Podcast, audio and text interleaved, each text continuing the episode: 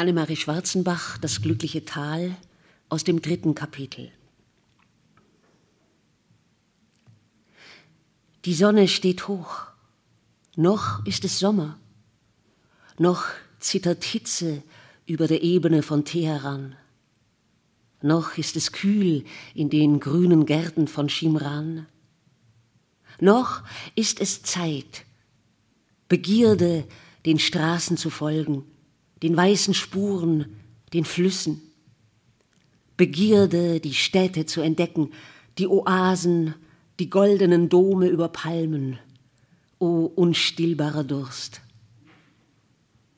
Persepolis, die königliche Terrasse, hängt wie an Seilen über der Ebene. Die Pracht seiner Treppen, seiner Paläste ist von schlanken Säulen überragt.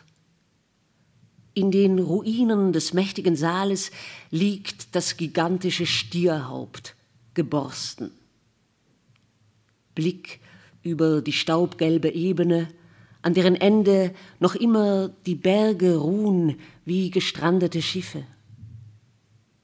Naqsch-e Rostam, ragende Felswände, das Haus Zoroasters, die Grabkammern der Könige, Tributbringer, Fackelträger, Büffel, Löwen, Hunde, Dromedare und Wildschweine geistern im grauen Gestein. Auf der Zinne die erloschenen Feueraltäre. Darüber gibt es nur noch den Himmel. Alles noch einmal sehen. Die Straße nach Schiras schießt durch die Ebene, pfeilgerade und verliert sich in fernen Hügeln. Jenseits der Passhöhe steht ein blaues Tor. Jenseits des Tores steigt man in die reizende Stadt hinunter, zu den Dichtergräbern, zu den Zypressen, in die magischen Gärten. In ihrem Schatten, am bunt gekachelten Teich, lag ich einen ganzen Tag. Die Zypressen erhoben sich auf florentinischen Hügeln. Noch einmal zurückkehren. Magien, 1000 an der Zahl. Und ich zittere, ein Leben wird nicht ausreichen, sich ihrer zu erinnern. Stand ich einmal auf dem Maidanishar, dem Poloplatz von Isfahan? Sah ich einmal vom hohen Tor hinunter auf die Stadt, ihre leuchtenden Moscheen, ihre von Menschen wimmelnden Basargassen? Saß ich einmal vor einem ihrer Teehäuser im Weidenschatten, neben Turbanträgern, Bauern, bettelnden Derwischen? Einer ging durch die Menge, blind, im zerschlissenen Seidenmantel, eine hohe, mit Koransprüchen bestickte Mütze auf dem Kopf, die Kürbisschale in der Hand. Drüben, auf der anderen Seite des breiten, lehmigen Flusses, in Julfa, gingen abends die Armenier zur Messe. Am gleichen Abend stand ich in einer Nische der großen Brücke. An mir vorüber eilten Droschken, rollten Lastwagen, klapperten die Hufe schwer bepackter Esel. Verschleierte Frauen hatten in den Nachbarnischen ihre Samoware aufgestellt. Sie schwatzten und lachten ohne Unterbruch. In den Schatten des Brückendaches bogen Kamele ein, unterwegs nach Süden. Mondlicht lag über den Fluten. In der Dunkelheit erhob sich eine helle, singende Knabenstimme und erhielt von der anderen Brücke Antwort. Helle, brüchige Stimmen der Christenkinder in der Mission von Urmia. Ein weißbärtiger chaldäischer Pater dirigierte ihren rührenden Chor.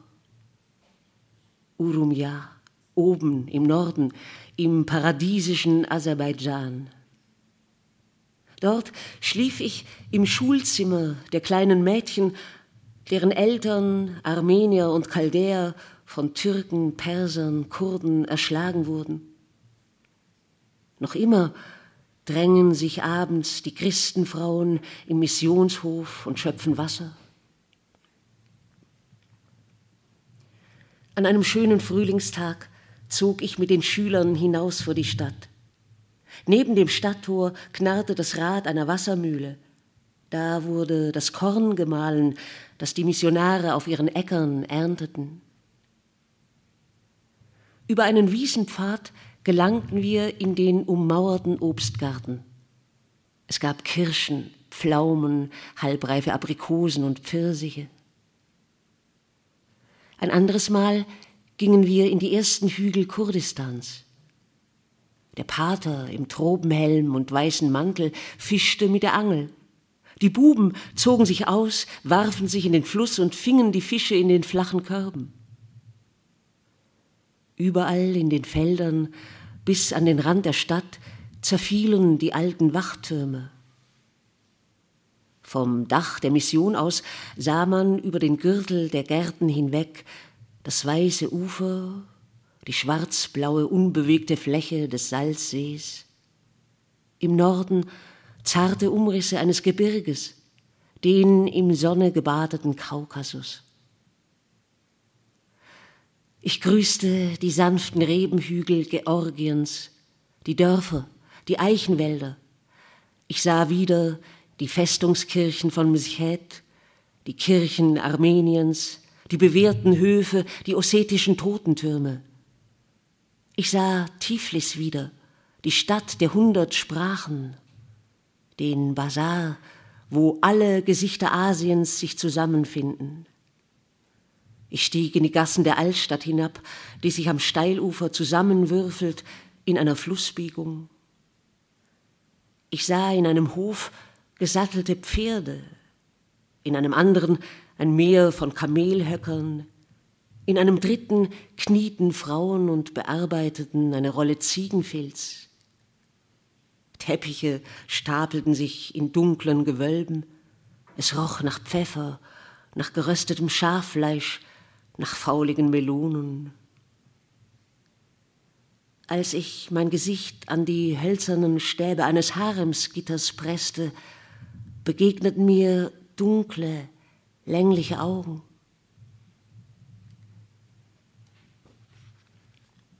Oh, leuchtende Traurigkeit der Sommerabende am Rand der fremden Städte, wo beständiger Aufbruch herrscht. Kamele, Eselherden, Reiter in riesigen Lammfellmützen. Das bunt gekachelte Tor entlässt sie. Draußen beginnt die Ödnis. Sie entschwinden in einer Wolke von Staub. Könnte ich mich erinnern an die heiligen Städte, an Kadimein, Kum, Meshed, an ihre goldenen Dome, an die Totenstädte Kerbela und Nejaf, an die bewährten Städte, die Zitadellen von Ankara, von Aleppo. Falken segelten über ihren Zinnen. An die Hafenstädte, an die Ruinenhügel im Tal des Orontes. Ich bin mitten in der Nacht über die bleichen Gärten von Damaskus aufgestiegen und über die syrische Wüste geflogen. Ein erstarrtes Meer, ein erloschenes Gestirn. Wir flogen nach Osten, der Flammenwand entgegen. Da flutete samtiges Licht über die Sandhügel. Große Schatten wanderten unter uns hinweg. Die schwarzen Firste von Beduinenzelten waren von einem Wall aus Dornbüschen umgeben. Ein Mann trat heraus, blickte zu unserem Flugzeug empor, wandte sich dann ostwärts und betete. Wir aber hatten schon den schimmernden Euphrat erreicht. Wir sprangen hinüber zu den trüben Fluten des Tigris. Wir kreisten über Bagdad. Das Flugzeug neigte sich seitwärts. Da hingen die Minarette und goldenen Kuppeln von Kadimein im Morgenhimmel. Magische Namen, magische Anblicke, 1000 Magien. Ich habe die Höhe des Peitak-Passes erklommen, ein düsteres und riesiges Gebirge, der Anfang Persiens. Nicht endend die Fahrt über kahle Hochflächen, durch unfruchtbare Täler, unzählig die zurückgelassenen Windungen und die Schneemauern, welche die Straße säumen, wachsend zu schmutzig gelben Wellen, Man konnte nur noch vorwärts blicken. Der Wind jagte über die höchsten Kämme, die sich wie Brücken nach allen Seiten ausspannten in den unermesslichen Himmel. Wenn ich mich zu erinnern versuche, dann scheint mir, wir seien Tage und Nächte lang durch jene großen Einöden gefahren, schwefelgelben Sonnenaufgängen entgegen, die von den schwarzen Brandstätten der Halden und vom Schnee verschluckt wurden, bis nur noch trübes Zwielicht übrig blieb. Sonne und Mond lösten einander ab und hingen bleich am Firmament. Vor uns setzte sich die Straße fort, zwischen Himmel und Erde. War so der Weg ins gelobte Land? Hätte ich ihn vermeiden, umkehren sollen, gestern noch?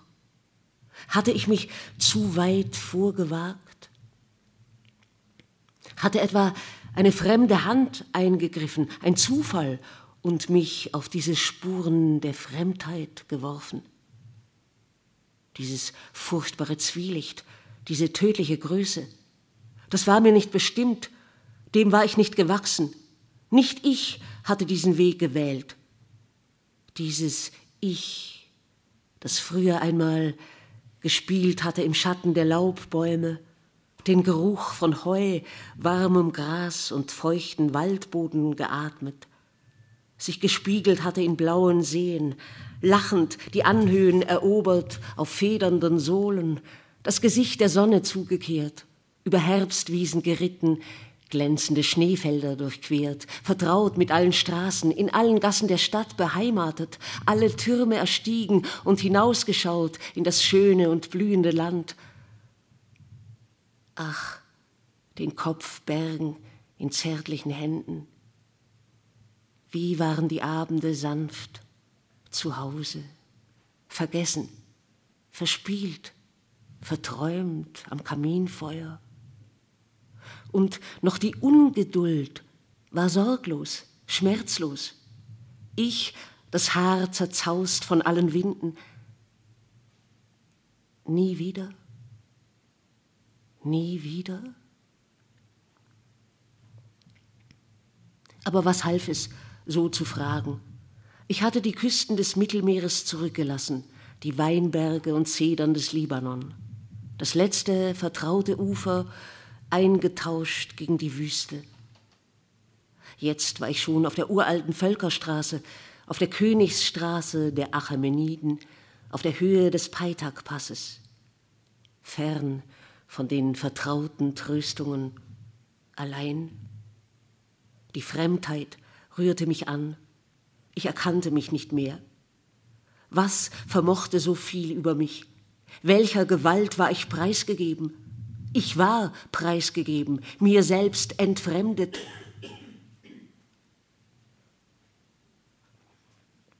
Aber schon am Abend des zweiten Tages erreichten wir Hamadan. Die Straße führte in riesigen Schleifen abwärts in eine mit Schnee bedeckte Ebene. Hügelzüge unterbrachen sie. Bald unterschied man Dörfer. Rauch kräuselte sich über den flachen Dächern der Lehmhütten. An den Abhängen schmolz der Schnee. Gelbe Erde, dürftige Wiesenflecke wurden sichtbar. Ein kleiner Fluss überschäumte von milchigem Wasser. Schmächtige Weiden neigten sich über seine Ufer. Es gab also Frühling in diesem Land. Leichter, von schrägen Sonnenstrahlen erhellter Nebel bedeckte es und machte es umso lebendiger. Vergessen die Einöde, der fürchterlich entblößte Gebirgswall, der Schrecken des Zwielichtes. Ich sah vorwärts, sah Hamadan liegen, schwarz in der weißen Ebene. Die Straßen liefen um den großen Ruinenhügel, der die mit Gold, Silber und Lapislazuli bekleideten Mauern des alten Ekbatan und all seine Wunder birgt. Die Stadt rückte näher. Schon unterschied man die Häuser, Karawanenhöfe, Moscheen, Pappeln über den Dächern. In den Höfen schrien Esel aus vollen Lungen. Wir fuhren jetzt in der Ebene. überholten Kamele, die gravitätisch durch den Schnee schritten, Eis im zottigen Haar. Die Glocken schlugen dröhnend gegen ihre Flanken, das Land dampfte, badete im Abendlicht. Und weithin weiße, Schnee auf den Feldern, Hütten, Herden, Bäume, Wasser, weithin Hügel und immer neue Hügel, weithin atmende Erde. Die Welt war mir wieder geschenkt. So betrat ich zum ersten Mal Persien. Und seither habe ich auf alle Arten in Persien zu leben versucht. Es ist mir nicht gelungen. Ich habe mich doch bemüht. Zweimal bin ich abgereist, zweimal zurückgekehrt, als schuldete ich diesem Land Treue. Was hatte ich darin zu suchen? Hatte ich nicht genug gesehen, gleich das erste Mal? Kannte ich nicht alle Moscheen von Isfahan bei ihren Namen? Hatte ich nicht die großen Gebirgswege überstanden, Nächte an überschwemmten Ufern gewartet und in der Morgendämmerung aus dem noch schwarzen Land die Geburt des Dämmerwend erlebt? Es war, ich erinnere mich, im Frühling, auf der Strecke zwischen Isfahan und Teheran. Im Frühling. Und die Bäche traten über ihre Ufer. Ströme brachen aus Gebirgsschluchten hervor, ohne Ankündigung, wie Lawinen. Sie stürzten in die Ebene, bahnten sich ihren Weg, gruben sich ihr Bett, nährten sich von der dürftigen persischen Erde, wurden gelb und schwer und mächtig, als wollten sie ihre breiten Fluten einem Meer zuführen. Aber schon nach 2 Tagen oder nach einem einzigen wurden sie von der großen Ebene aufgesogen und ließen nur ein wüstes Bett zurück, Hindernisse auf dem Weg, Hölle der Hindernisse.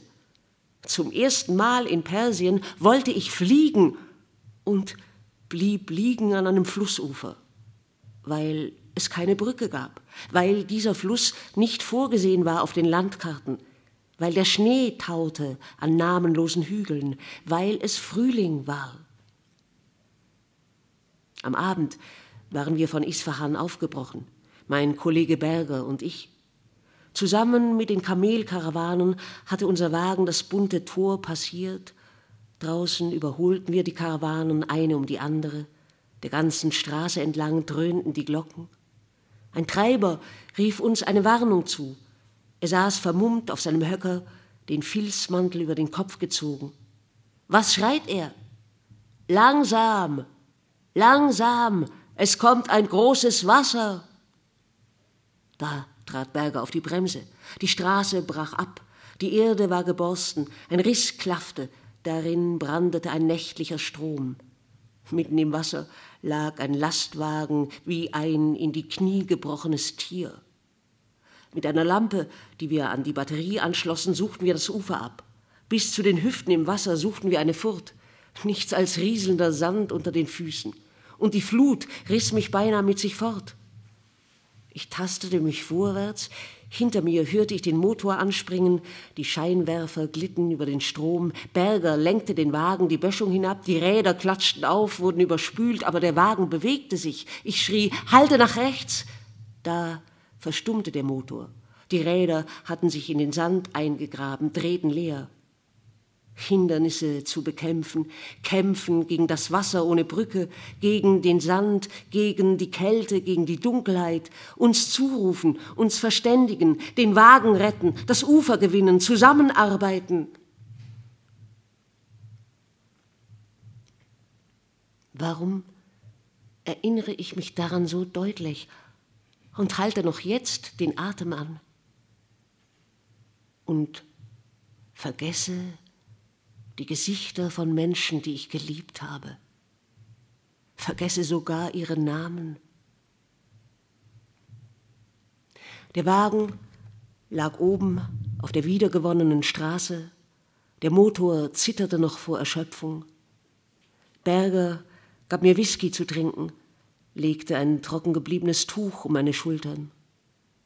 Die Morgendämmerung bereitete sich vor. Warme Schimmer berührten die schwarze Ebene. Es war eine Wüstenebene, die sich vor uns ausbreitete.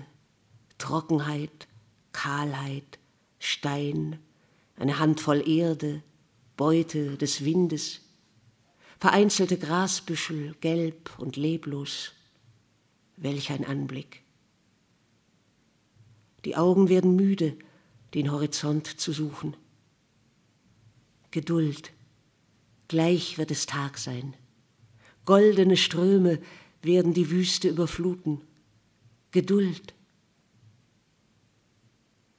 Da ging am äußersten Rand der Ebene der Dämmerwand auf. Winziges Dreieck im blauen Nachthimmel, makellos weiß, leuchtend. Und ich sah ihn zum ersten Mal. Berger, erregt wie ich, holte seine Leica hervor. Er ist 80 Kilometer weit entfernt. Wir müssen die Sonne abwarten, rief er mir zu. Wir warteten. Wir fotografierten den Dämmerwand aus 80 Kilometer Entfernung. Und die Sonne wärmte uns und trocknete unsere Kleider.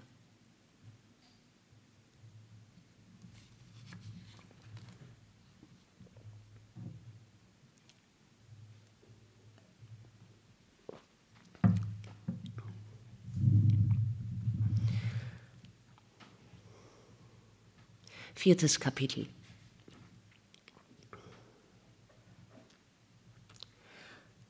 Es wird immer schwerer, sich zu erinnern.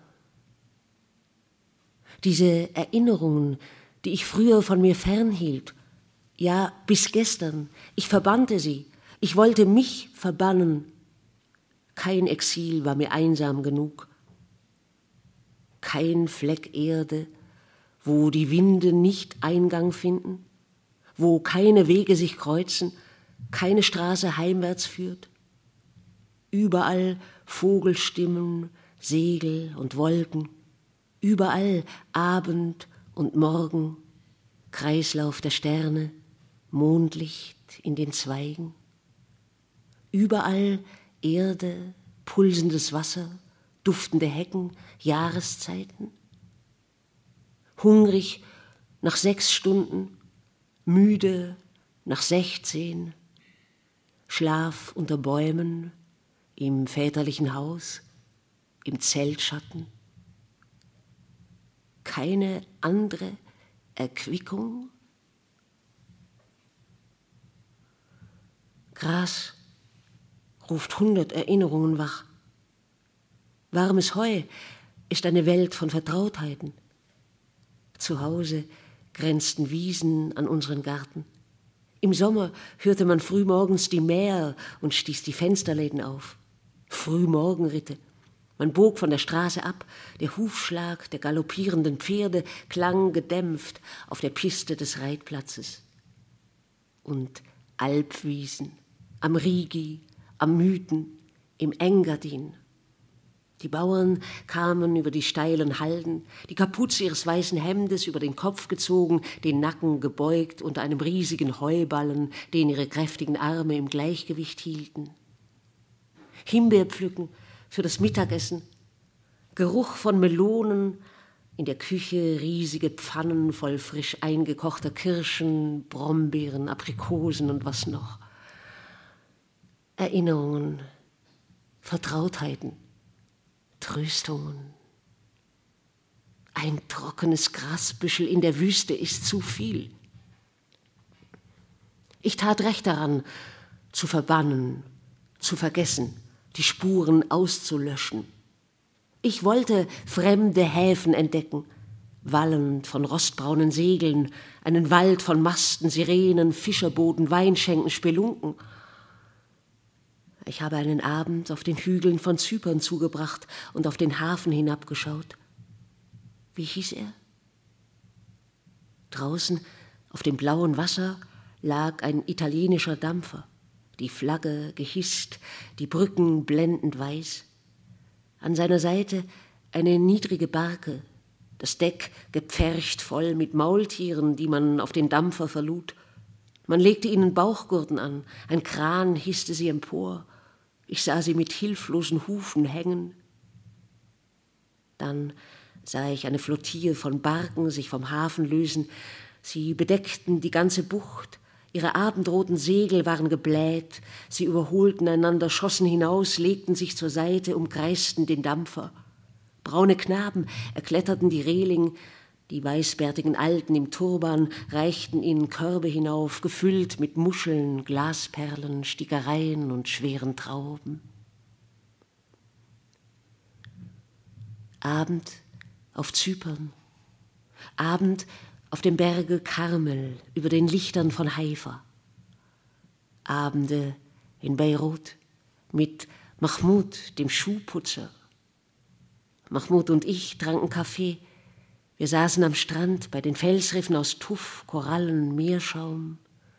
In unserem Rücken die Stadt, die weißen Häuser, die belebten Straßen, die Antiquitätenhändler, die Warenhäuser, die Arabergassen, die Höfe im Dunkeln, die Moscheen, die Bäder.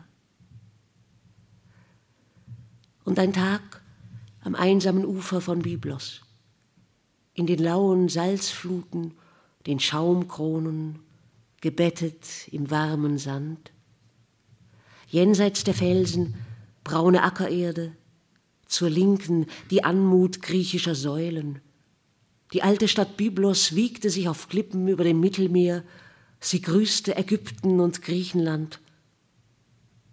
In meinen Träumen schwangen Kirchenglocken. Im nächsten Dorf fand ich Kruzifix und Heiligenbilder. Es war der 19. Januar. Welchen Jahres? Den Glocken die Zungen ausreißen, sie begraben, sie vergessen.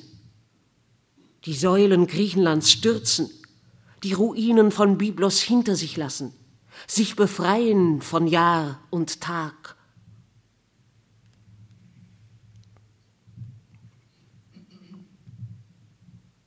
In Beirut trennte ich mich von meinem Freund Fred. Am letzten Tag gingen wir noch in alle Antiquitätenläden, um für ihn ein Andenken zu kaufen. Er nahm einen gelben Seidenmantel mit, eine Klinge aus Damaskus, eine Decke aus Ziegenhaar und ein kleines Löwenhaupt aus weißem Alabaster. Ich hatte um dieses Stück lange gehandelt und mein Herz hing daran.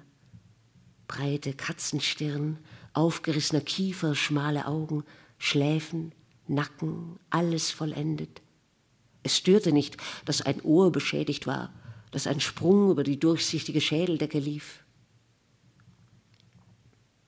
Am Abend im Hotel verpackte Fred alle Andenken.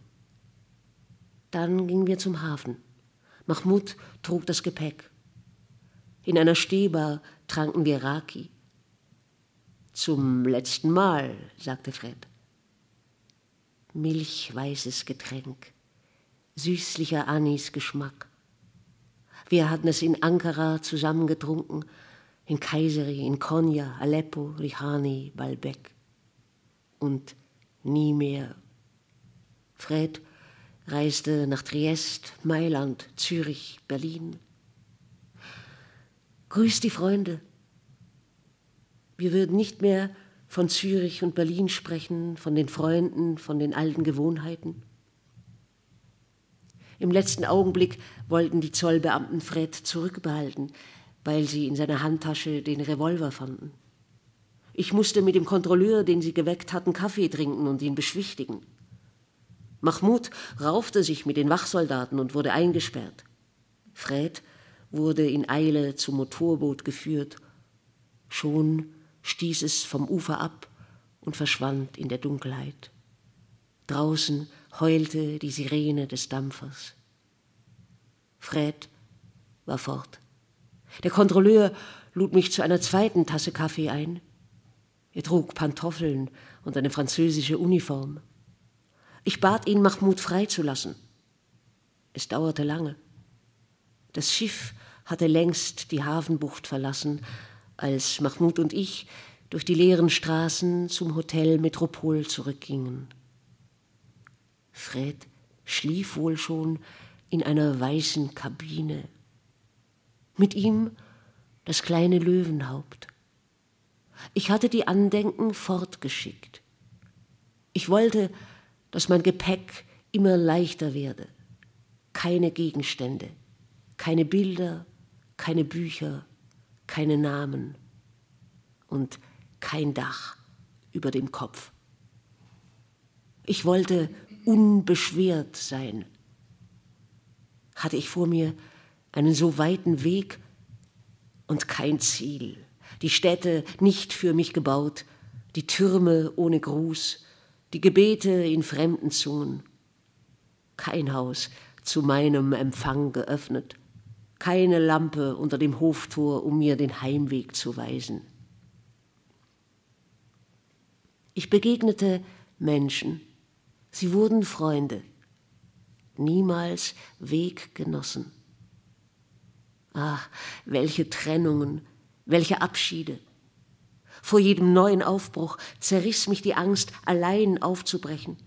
Und doch, so wie man zögert an der Grenze zwischen Nacht und Tag, kurz vor der Morgendämmerung und sich sagt, es wird nie wieder Tag werden, während schon violettes Licht über den Horizont gleitet, die strahlende Wiedergeburt ankündigend, so brachte die erste Stunde des Aufbruchs reichlichen Trost. Das Herz wurde leicht, leer, nüchtern, empfänglich. Die Angst fiel von mir ab. Vor mir eine weiße Straße, eine Wüstenspur, ein Gebirgspfad. Ich weiß nicht, wo sie enden. Dem Himmel sei gedankt. Eine Sekunde lang ahne ich die Befreiung. Und die Stadt, der ich soeben den Rücken kehrte, bleibt in Ruinen zurück. Habe ich mich wirklich geborgen gefühlt in ihren Mauern, mich eingenistet in den Gärten der Freunde, mit ihnen am Feuer gesessen, am Abend mit ihnen den Schein der Lampe geteilt und ihre Mahlzeiten, ihre Gewohnheiten, ihre Freuden? Wurde ich einer von ihnen? Hörten ihre Hunde auf meinen Pfiff und erkannten meinen Schritt, wenn ich in die Straße einbog, das Gartentor öffnete, die Treppe hinaufstieg zu dem Zimmer, das schon mein Zimmer geworden war?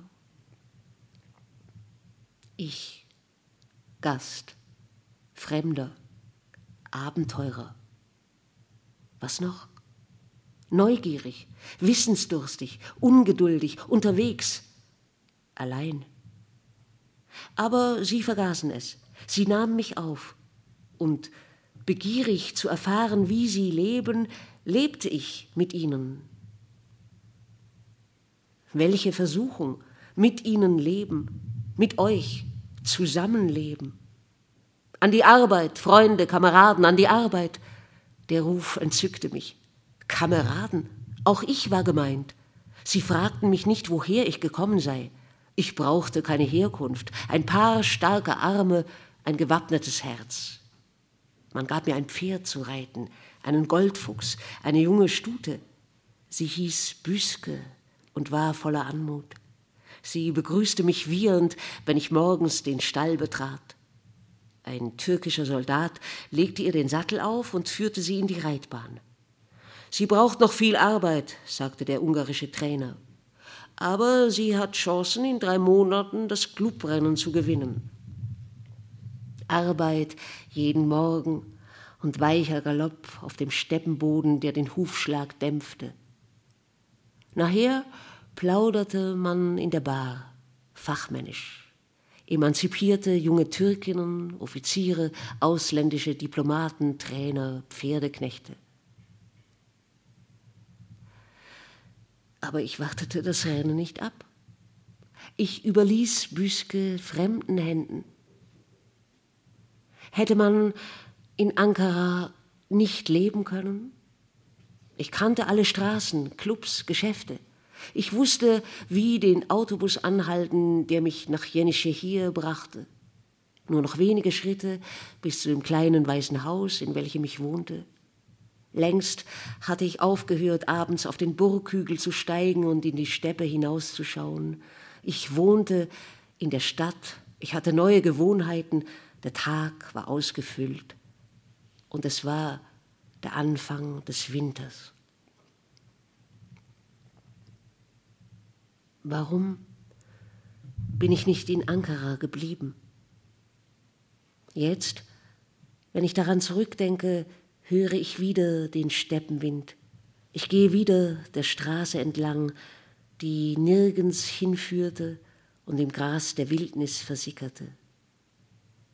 Ich sehe wieder die samtigen Hügel im Abendlicht, violette, rote, nachtblaue, flammend gelbe Streifen teilten den Himmel. Und ich höre wieder das eintönige, ächzende Schreien der Ochsenkarren, die auf ihren Scheibenrädern aus schwerem Holz seit 1000 Jahren Spuren in die Erde Anatoliens graben. Nachtigallen nennt sie der Volksmund. Ihr Gesang rollt wieder über die Steppe. Ich höre ihn wieder. Den Spuren folgen, den wandernden Nomaden feuern. Kalter Glanz liegt auf den erfrorenen Ebenen, in den Dörfern bellen die kleinen Windhunde, die Hütten sind verschlossen, Rauch qualmt durch die Lehmwände. Kälte in Kayseri, Kälte in Konya. Jenseits des Taurus muss es mildere Gegenden geben. So kam ich eines Tages nach Rihani, einem syrischen Dorf, 1 Stunde von Aleppo entfernt. Wollte ich nicht Ausgräber werden? Ein Handwerk ausüben? Das Haus der amerikanischen Expedition lag auf einer Anhöhe. Man konnte den Fluss Afrin überschauen und die weite Ebene mit ihren dunklen Ruinenhügeln. Unser Hügel hieß Çatalhüyük. Da gab es Arbeit, alle Hände voll zu tun, Erdschichten von Jahrhunderten abzutragen, arabische, byzantinische, hellenistische, assyrische, Mauerreste, Gräber, Häuserquartiere, Tempel, Tonkrüge und Urnen, Siegel und Spindelgewichte, Stiftungsnägel, Votivtiere, kleine Gottheiten, Skelette, Scherben. Ein Ford-Auto voll Scherben brachten wir abends nach Hause. Regt euch, keine Zeit zu verlieren. Regengüsse schwemmten die Gräber fort, zerstörten den Plan der Häuser. Verzweiflung des Architekten. Der Direktor schrieb einen Bericht nach Chicago, die Whiskyflasche neben sich. Die Mahlzeiten des ägyptischen Kochs waren üppig. Mein Freund Bob und ich fuhren nach Alexandrette und holten einen Weihnachtsbaum. Um 6 Uhr jeden Abend hörten wir mit der Arbeit auf und tranken Raki am großen Kaminfeuer. Wohlverdiente Ruhe, wohlverdienter Schlaf in unseren Zimmern, in denen die Petrolöfen brannten. Am frühen Morgen brachte uns Mohammed heißen Tee, um uns zu wecken. Und dann war alles auf den Beinen, in hohen Juchtenstiefeln, wollenen Hemden. Ich bin Ausgräber geworden, ich gehöre zur Zunft. Bob und ich werden nach Beirut geschickt, um eine Keilinschrift, die wir nicht entziffern können, der amerikanischen Universität zu übergeben. Wir fahren mit Hussein, dem türkischen Chauffeur. Auf der hölzernen Tür unseres Ford Station Car steht in weißen Lettern der Name unserer Expedition. Wir fahren nach Homs, nach Baalbek, Damaskus. Wir fahren über den Libanon und wieder nach Aleppo, der Küste des Mittelmeers entlang. Nach 10 Tagen kommen wir nach Rihani zurück. Die gewohnte Arbeit beginnt wieder. Jeder an seinem Platz und pünktlich.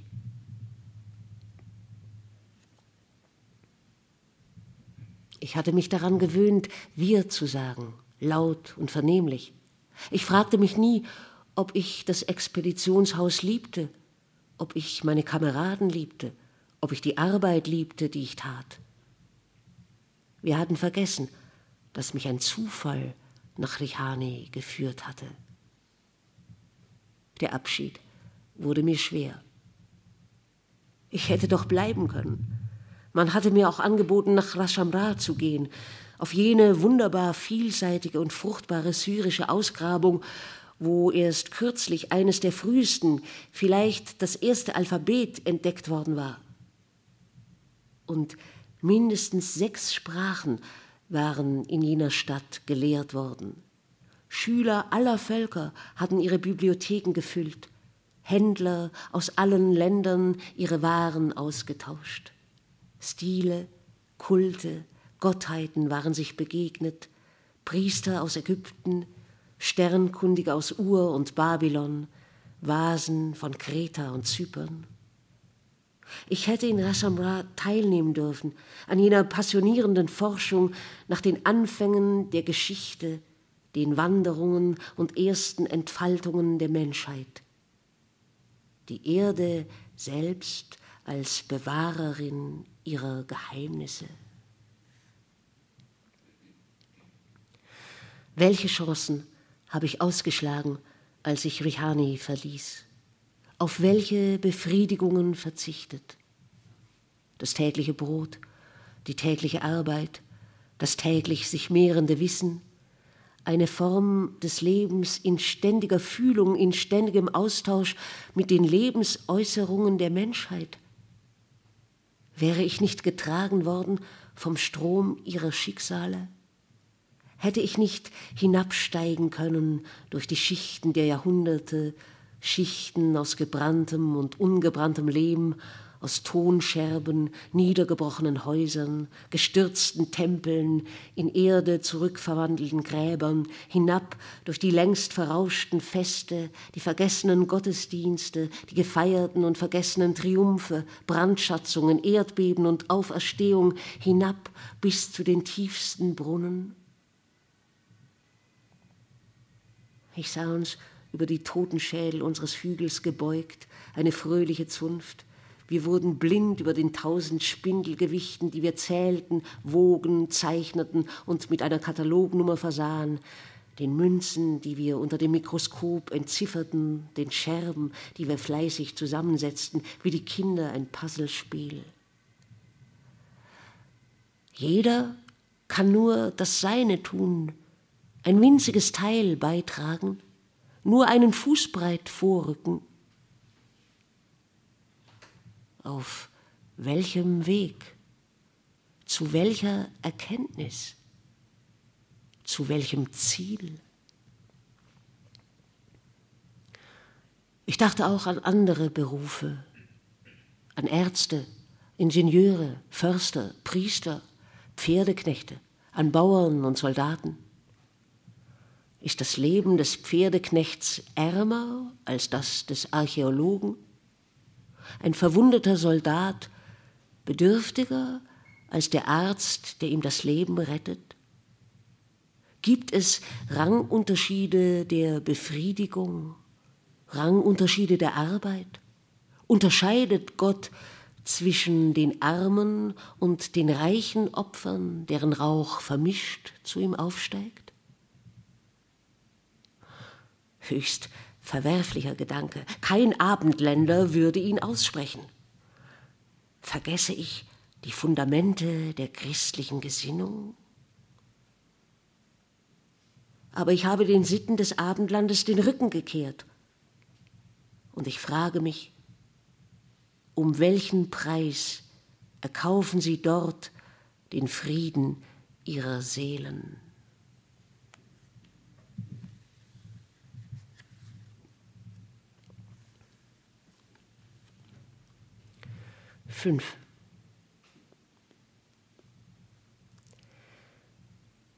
Ich saß an jenem Abschiedsmorgen lange auf der Anhöhe von Rihani. Ich sah den Kameraden nach, die das Haus verließen und den gewohnten Weg zum Çatalhüyük einschlugen.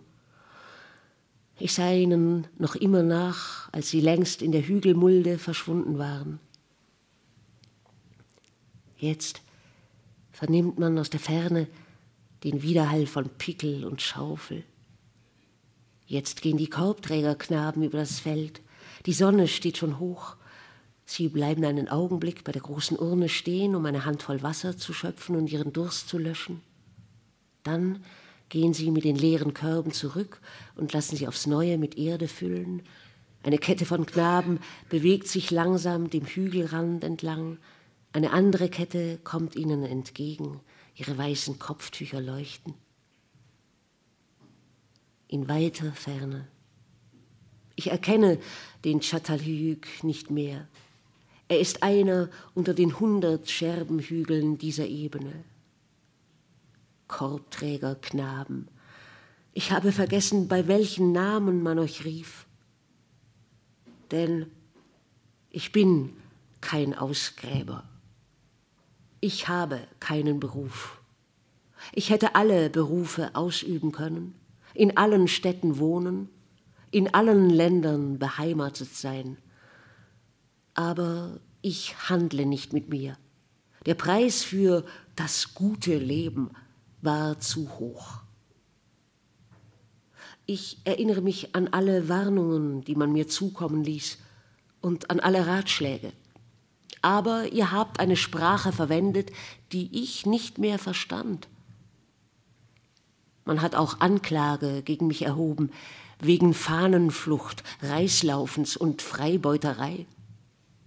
Aber man vergaß mir zu sagen, wer der Richter sein würde. Ihr warft mir vor, dass ich mich mutwillig in Gefahr begebe, dass mir jedes Abenteuer recht sei, um meine Kräfte daran zu verschwenden und jede Aufgabe eines normalen Lebens zu schlecht, um sie daran zu erproben. Was ist in eurer Vorstellung das Abenteuer? Dieses Wort sagt mir nichts. Die Karawanenspur jenseits der Gartenmauer?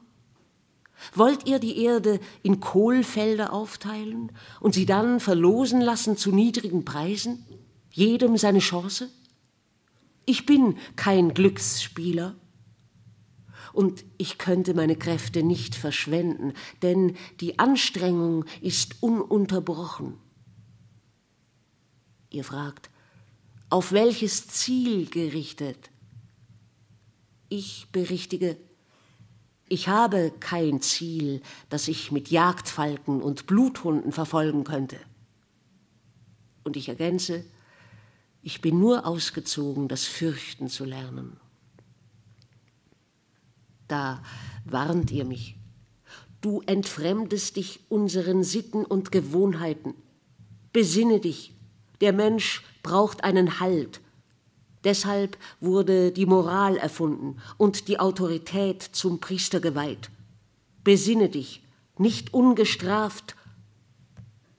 Es geht um dein Glück. Richtig, das Glück hat das letzte Wort. Und man soll es nicht ungestraft verachten. Verstehe ich die einfachsten Dinge nicht mehr? Das Glück. Zufriedenheit, Harmonie, Gleichgewicht, Frieden der Seele. Dein Kohlfeld bebauen. Aber die Erde zittert, im Westen lodern Brände, die Kirchen stürzen ein, eure Felder sind verwüstet, eure Kinder werden unter den Mauern eures eigenen Hauses erschlagen. Soll das Glück an einen so faulen Frieden gebunden sein?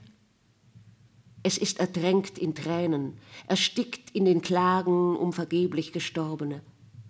Arme Seelen, aber ihr wollt nicht hören, ihr wollt nicht sehen, die Angst hat euch gepackt, ihr wollt euch nur noch verteidigen. Wenn der Wall eurer Sitten und Gewohnheiten nicht mehr standhält, eure Maße und Ziele nicht mehr gelten? In Bagdad erreichte mich ein Brief. Genug, wir wollen dich nicht an die persischen Hochebenen verlieren. Aber man kann nicht weit genug gehen, um die falschen Maße und Ziele zu vergessen. Ich musste dich enttäuschen, Freund. Jahre vergingen. Da schriebst du mir diesen anderen Brief. wenn man dich eines Tages im Graben neben einer fremden Landstraße auffinden wird, wir werden nicht einmal den Mut haben, um dich zu trauern. Wir werden nur die Achseln zucken, du hast es nicht anders gewollt. Aber was hätte ich anders gewollt? Welche Todesart hattet ihr mir zugedacht? Denn bei euch, ich weiß, hat sogar der Tod seine Rangunterschiede, Tröstungen und Sakramente. Bis zum letzten Atemzug, bis zur letzten Ölung ist vorgesorgt, dass der Mensch sich nicht preisgegeben fühle, dass es ihm erspart bleibe, seinem Engel zu begegnen. Denn solche Begegnungen vollziehen sich außerhalb aller gewohnten Wege. Hätte ich auf jenen Brief geantwortet, ihr irrt euch, ich habe mich keiner Willkür schuldig gemacht. Hättet ihr mich freigesprochen? Hättet ihr mir auch nur geglaubt? Ist man vor euren Gerichten unschuldig, weil man den Text der Gesetzbücher nicht gelesen hat? Aber der Brief war von jener Sorte, auf die man keine Antwort erwartet. Warum also fordere ich euch heraus? Will ich mich verteidigen? Will ich Rechenschaft ablegen? Rede und Antwort stehen? Wird sich dieses Herz nie befreien? Es ist genug. Ich habe vergessen, wer der Ankläger war, wer der Angeklagte. Ich habe die Todesurteile vernommen. Ich habe Mütter weinen sehen. Ein Knabe sprang von der Bank auf, die ihr ihm zugewiesen hattet, und schrie, ich bin unschuldig, lodernd vor Zorn. Seine Augen waren schon starr vor Angst, das Entsetzen krümmte ihm die Glieder. Ein anderer senkte nur den Kopf. Bekannte er sich schuldig vor Gott und den Menschen? Grausamer Missbrauch der Worte. Mit ihren tönernen Schellen füllt ihr diese Erde und bringt die Nachtigallen zum Schweigen. Aber in seltenen Stunden vernehme ich wieder ihren Gesang, und er rührt an mein Herz. Nicht genug mit den Tränen der Rührung. Es gibt Fanfaren.